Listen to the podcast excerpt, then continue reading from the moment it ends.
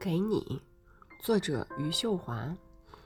一家朴素的茶馆，面前目光朴素的你，皆为我喜欢。你的胡子，昨夜辗转的面色，让我忧伤。我想带给你的，一路已经丢失的差不多。除了窗外凋谢的春色，遇见你以后，你不停的爱别人，一个接一个。我没有资格吃醋，只能一次次逃亡。所以一直活着，是为等你年暮，等人群散尽，等你灵魂的火焰变为灰烬。